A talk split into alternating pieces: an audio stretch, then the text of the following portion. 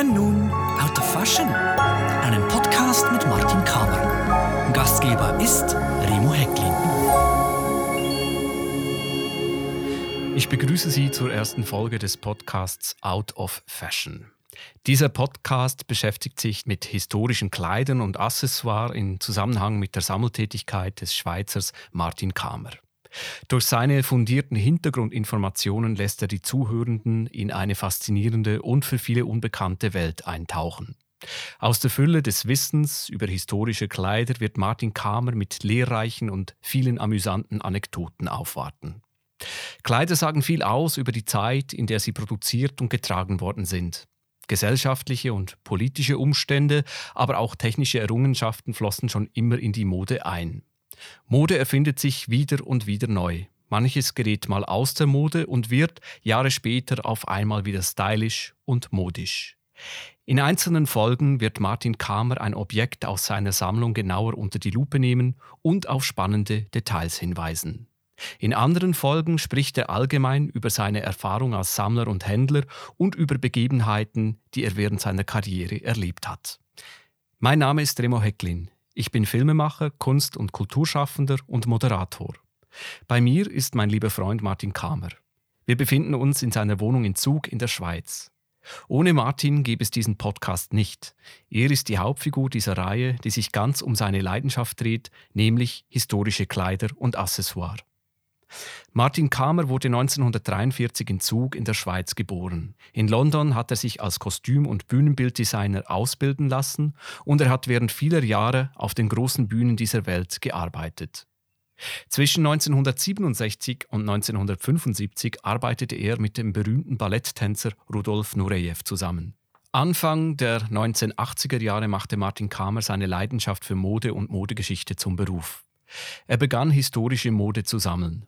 Im Lauf der Jahre entstand so eine der weltweit bedeutendsten privaten Sammlungen von Mode und Accessoire des 18. bis 20. Jahrhunderts. Die Sammlung Kamer Ruf, die er zusammen mit seinem Geschäftspartner Wolfgang Ruf über viele Dekaden zusammengestellt hat. Heute ist Martin Kamer weltweit als Ausstellungsmacher und Experte und als Leihgeber von historischen Kleidern gefragt. Die Idee zu diesem Podcast ist während des Lockdowns aufgrund der Covid-19-Pandemie entstanden. Ich freue mich sehr darüber, dass wir nun damit starten können. Lieber Martin, ich danke dir, dass du dir Zeit nimmst für dieses Gespräch.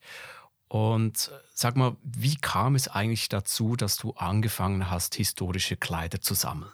Also als kleiner Bube war ich sehr interessiert in Märchen und Geschichte und Geschichten. Geschichte und Geschichten sind ja manchmal sehr, sehr nahe. Und ich wollte einfach immer wissen, wie sahen diese Leute in diesen Geschichten aus? Was hatten sie an?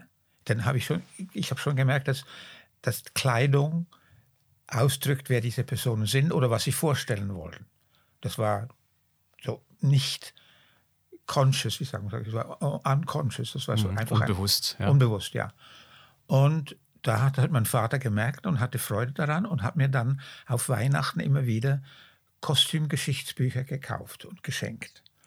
Und dadurch hat sich eine große Passion entwickelt. Ich habe dann angefangen, selber Bücher zu sammeln. Ich, wollte, ich wusste nicht, wie ich diese Liebe zur Kleidung in einen Beruf umwandeln könnte. Also, als ich noch kleiner war, wollte ich immer Dior werden. Dior war zu der Zeit der größte äh, Couturier der Welt. Und dann wollte ich auch Goldschmied werden und Schauspieler und alle anderen Sachen ich habe auch schon immer gesammelt. Steine und Knochen, wenn man gefunden hat. Und ich bin dann nach der Grundschule in die Kunstgewerbeschule in Luzern gegangen und habe dort ähm, Grafik studiert. Was mir aber gar nicht gelegen ist, denn ich bin Legastheniker und Schreiben früher äh, hat mir immer sehr Schwierigkeiten ge gemacht. Das ist jetzt Gott sei Dank vorbei, jetzt geht es viel einfacher ich habe dann in, ich war in Ferien in England bei einer Tante und da habe ich eine Kunstgewerbeschule, eine Kunstakademie gefunden und die hatten ein Bühnenbild- und Kostümbilderausabteilung, wo ich dann studieren durfte. Ich hatte, konnte meinen Vater überzeugen, dass das das Richtige war für mich.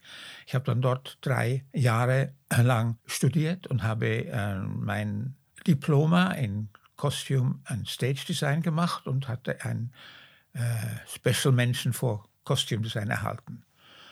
Jeden Samstag bin ich also in meiner Studienzeit nach Portobello Road gegangen, zum großen Flohmarkt, und habe dort gestöbert und habe Fotografien gekauft und Bücher gekauft und auch zum Teil Kostümelemente, die ich zu studieren, zu, wie man also Anschauungsobjekte. Anschauung, äh, Informationsobjekte. Wie baut man ein Kleid? Das ist ein, ein, ein Ingenieur. Das, wie macht man ein Kleid? Mit gewissen Stoffen kann man ein solches Kleid machen und mit einem anderen Stoff kann man das Kleid nicht machen. Das ist spezifisch auf jedes, die Silhouette. Und das hat dich ja schon immer fasziniert, ja. wie ein Kleid gebaut ist. Du hast als acht, neun, zehnjähriger Junge Marionetten gebaut. Ja von, von Grund auf und ich habe die gesehen. Das ist bemerkenswert, wie viele Details auch da an dieser Marionette zu erkennen sind. Wie ist es dazu gekommen? Ich habe viel gebastelt. Ich wollte einfach was machen. Ich habe meine Zeit immer mit Zeichnen oder mit Handwerk. Das hat mich immer sehr interessiert. Ich habe sehr viel Schmuck gemacht. Ich wollte eigentlich zuerst ähm, Tausend und eine Nacht machen und habe dann eine Figur gebaut und mit Papiermaché die Hände gemacht und das Gesicht und die Schuhe. Und das ist dann so eine Ägypterin, so fast eine Mumie geworden. Ich habe dann, aber ich habe hab mich das 18. Jahrhundert mehr interessiert. Kostümgeschichtlich war das viel interessanter.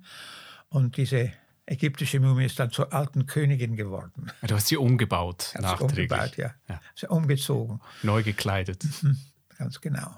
In dieser Zeit in London, da bist du mit vier, 25 Jahren dann auf den großen Bühnen dann äh, tätig gewesen, hast du gearbeitet und da bist du in Kontakt gekommen mit Rudolf Nureyev. Ja, ja. Wie kam es dazu? Also das war eine Tutu-Geschichte und äh, er wollte, er machte mit einem australischen Designer Barry Kay, mit dem er sehr viel eng zusammengearbeitet hat, äh, ein Ballett ein Akt aus dem Raimonda Ballett und er wollte eine neue Tutu-Form haben und nicht diese Teller-Plattform, sondern ein anderer, er hat gesagt, I don't want to see ass hanging out. Und da habe ich äh, Research gemacht und bin dann im, im, im verschiedenen Museen und habe äh, alte Zeitschriften angeguckt und, und, und Fotos gesammelt. Und dann haben wir mit äh, ein neues, so A-liniges Tutu produziert, also Proto Prototyp gemacht mit Hilfe der Kostümmacherin von Margot Fontaine. Und das ist jetzt zum englischen Tutu geworden. Ein, so ein A-Line-Tutu, ja, also eine die Form, Form des, des A's, ja. Und Rudolf Nureyev, der selber hat ja auch historische Kleider gesammelt. Hat er das schon gemacht, bevor er dich ja, gekannt hat? Ja, ich glaube. Ich weiß hat er dich auch inspiriert in dieser Sammelleidenschaft? Nein, nein, das war total. Er hat sehr viel gesammelt. Er hat Stoffe gesammelt, Bücher gesammelt, Filme gesammelt, äh, Musikinstrumente ähm, und, Kost also und ein Sammler durch und, und durch. Ja, ja, ein Sammler durch und durch. Das bist du ja auch. Ja, schon war schon immer. Mhm. Aber deine Sammelgegenstände, die Objekte, die haben alle einen Bezug zur Mode, zu historischer Mode. Ja, die haben alle mit, mit Mode zu tun. Ich habe eine große Bibliothek, wo wir jetzt drin sitzen. Und äh, ich habe Modezeitschriften. Die erste Modezeitschrift, die es gegeben hat in der Welt, ist französisch und die habe ich auch. Und vom 18. Jahrhundert bis durchs 19. Jahrhundert bis jetzt habe ich sehr viele von diesen Modezeitschriften. Und diese Modezeitschriften sind ja alle mit Kupferstichen, handkolorierten Kupferstichen äh, illustriert. Und da habe ich auch sehr viele Zeichnungen dafür. Das war ja zuerst gab es eine Zeichnung, das ist dann gestochen worden. Die gedruckt. Vorlagen. Und dann habe ich auch eine große Fotosammlung. Und zwar 19. Jahrhundert Foto von, von, vom Anfang der Daguerreotypie bis eigentlich 1900. 20. Jahrhundert habe ich nicht so viele Fotos gesammelt. Denn das kann man ja in, ähm, in den Modezeitschriften und Büchern äh, ist es ja vorhanden. Da musste ich nicht, ich musste mich dann konzentrieren auf was ich, ich fokussieren. Ich hab, ne? Fokussieren, ja. Und all diese Daguerreotypien und Fotografien, die haben natürlich dann auch mit Mode Das sind Menschen drauf, die echte Kleider tragen, wie ich dem sage. Das sind keine Zeichnungen, die da vorkommen, sondern das ist das reelle Material. Und die Daguerreotypien sind einfach immer schön, das ist ganz was faszinierend. Das ist ja ein, Spiegel, ein kleiner Spiegel zum Teil. Und dann, wenn man die, die, das Porträt oder die, die Figur, die Person sieht, manchmal sieht man sich selbst darin auch noch. Das ist so ein Spiel, so ein Schattenspiel, das ist ganz interessant, das ist faszinierend. Kannst du dich erinnern an das erste Kleid, das du gekauft hast, das es vielleicht heute noch gibt und Bestandteil deiner Sammlung ist?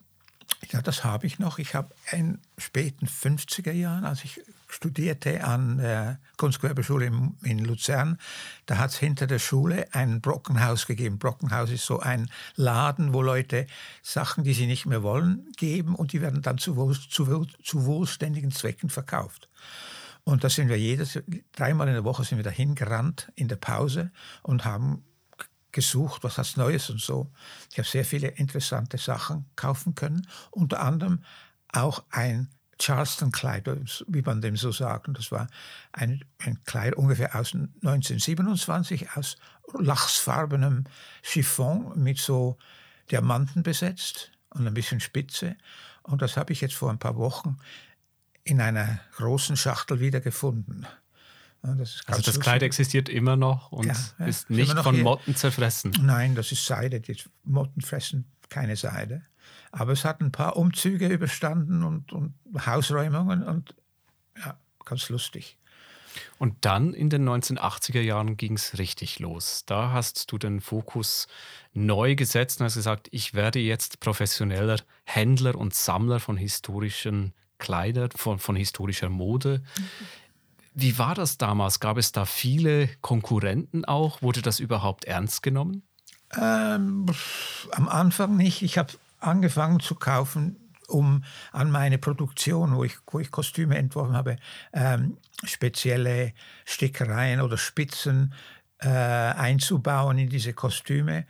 Denn dazu mal äh, hat es eine große Firma gegeben und die hat Goldspitzen gemacht und andere Spitzen. Und dann, wenn man im Theater saß, hat man gesagt, ach, das ist Fuchs Nummer so und so, und das ist von Fuchs und das ist von Fuchs. Und das war natürlich auch für die ähm, Kostümabteilungen interessant, dass sie mal was anderes brauchen konnten, dass, nicht, dass es nicht immer alles gleich ausgeschaut hat.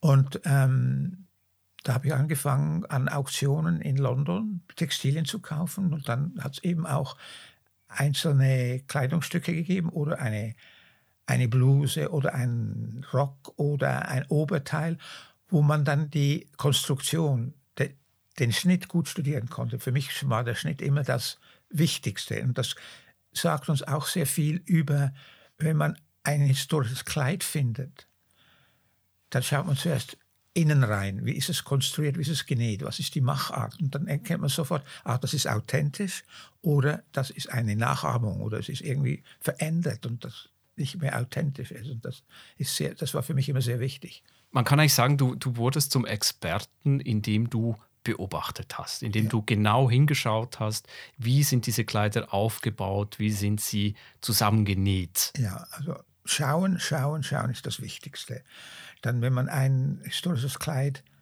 anguckt von außen, dann kann das eine Fake sein, kann das richtig sein, ist das verändert, dann, dann guckt man rein und dann sieht man die Machart, die Nähart, wie es genäht ist, wie es konstruiert ist und dann weiß man, das ist authentisch.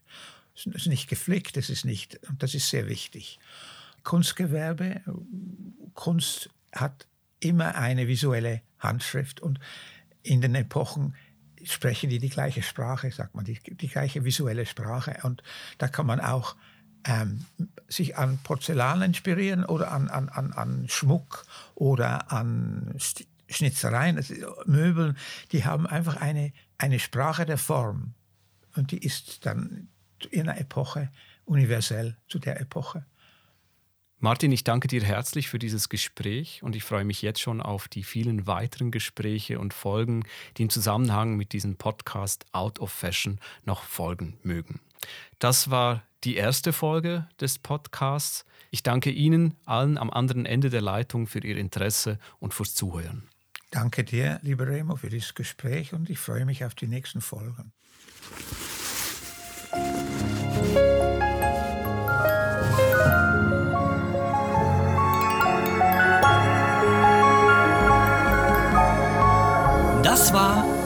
Fashion.